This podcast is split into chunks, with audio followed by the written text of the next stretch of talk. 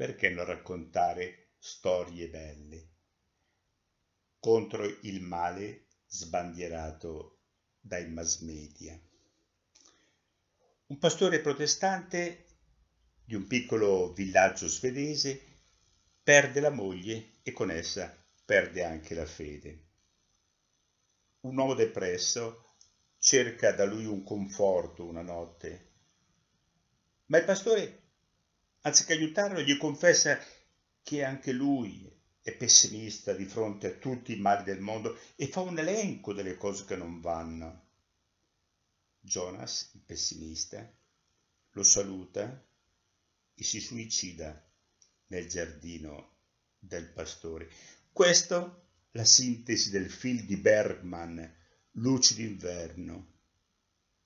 Film che ha una trama interessante, giocato molto bene, ma terribile il messaggio.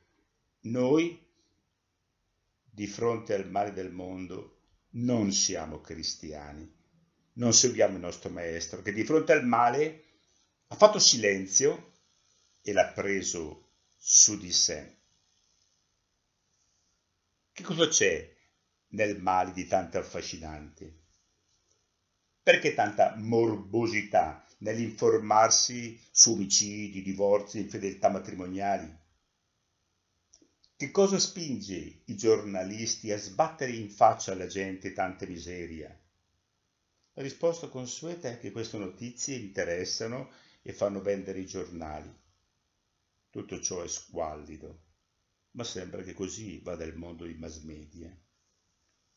Forse bisognerebbe avere il coraggio di affermare che molte persone cercano nella cronaca nera una giustificazione dei propri limiti, dei propri peccati e dicono tanto fanno tutti così.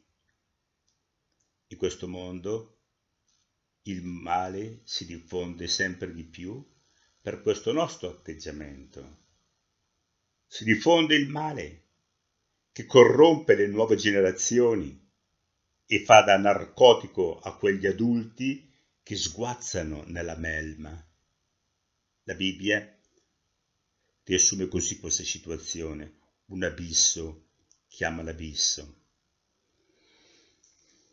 Chi crede ancora nella possibilità di salvezza delle future generazioni, oltre a boicottare la vendita di giornali scandalistici, dovrebbe scoprire la bellezza dell'igiene mentale, del silenzio, della lettura dei libri sapienziali.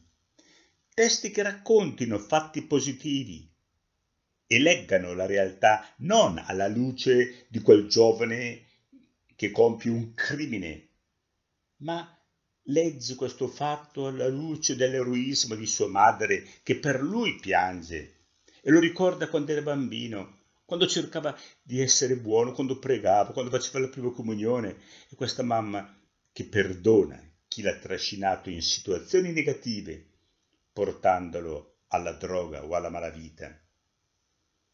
Abbiamo bisogno di imparare a scoprire l'anima di verità e di bellezza presente anche nel limite nel peccato.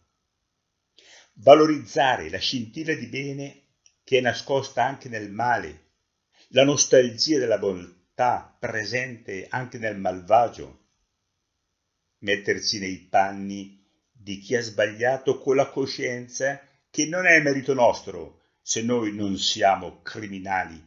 Dio ci ha tenuto la mano sulla testa. E fatti questi passi, raccontare il tanto bene che c'è ancora sulla terra. Salviamo l'umanità immettendo amore nel racconto del vivere quotidiano. Ecco, il papà che dice al figlio, dopo aver sentito il telegiornale, vedi, sono tutti ladri, questo papà prepara il futuro ladro. Gli ruba la speranza, si scava la fossa sotto i piedi. Se invece questo papà racconta storie di bontà, può sperare che, invecchiando, il figlio creda nell'amore e lo sostenga nella sua vecchiaia.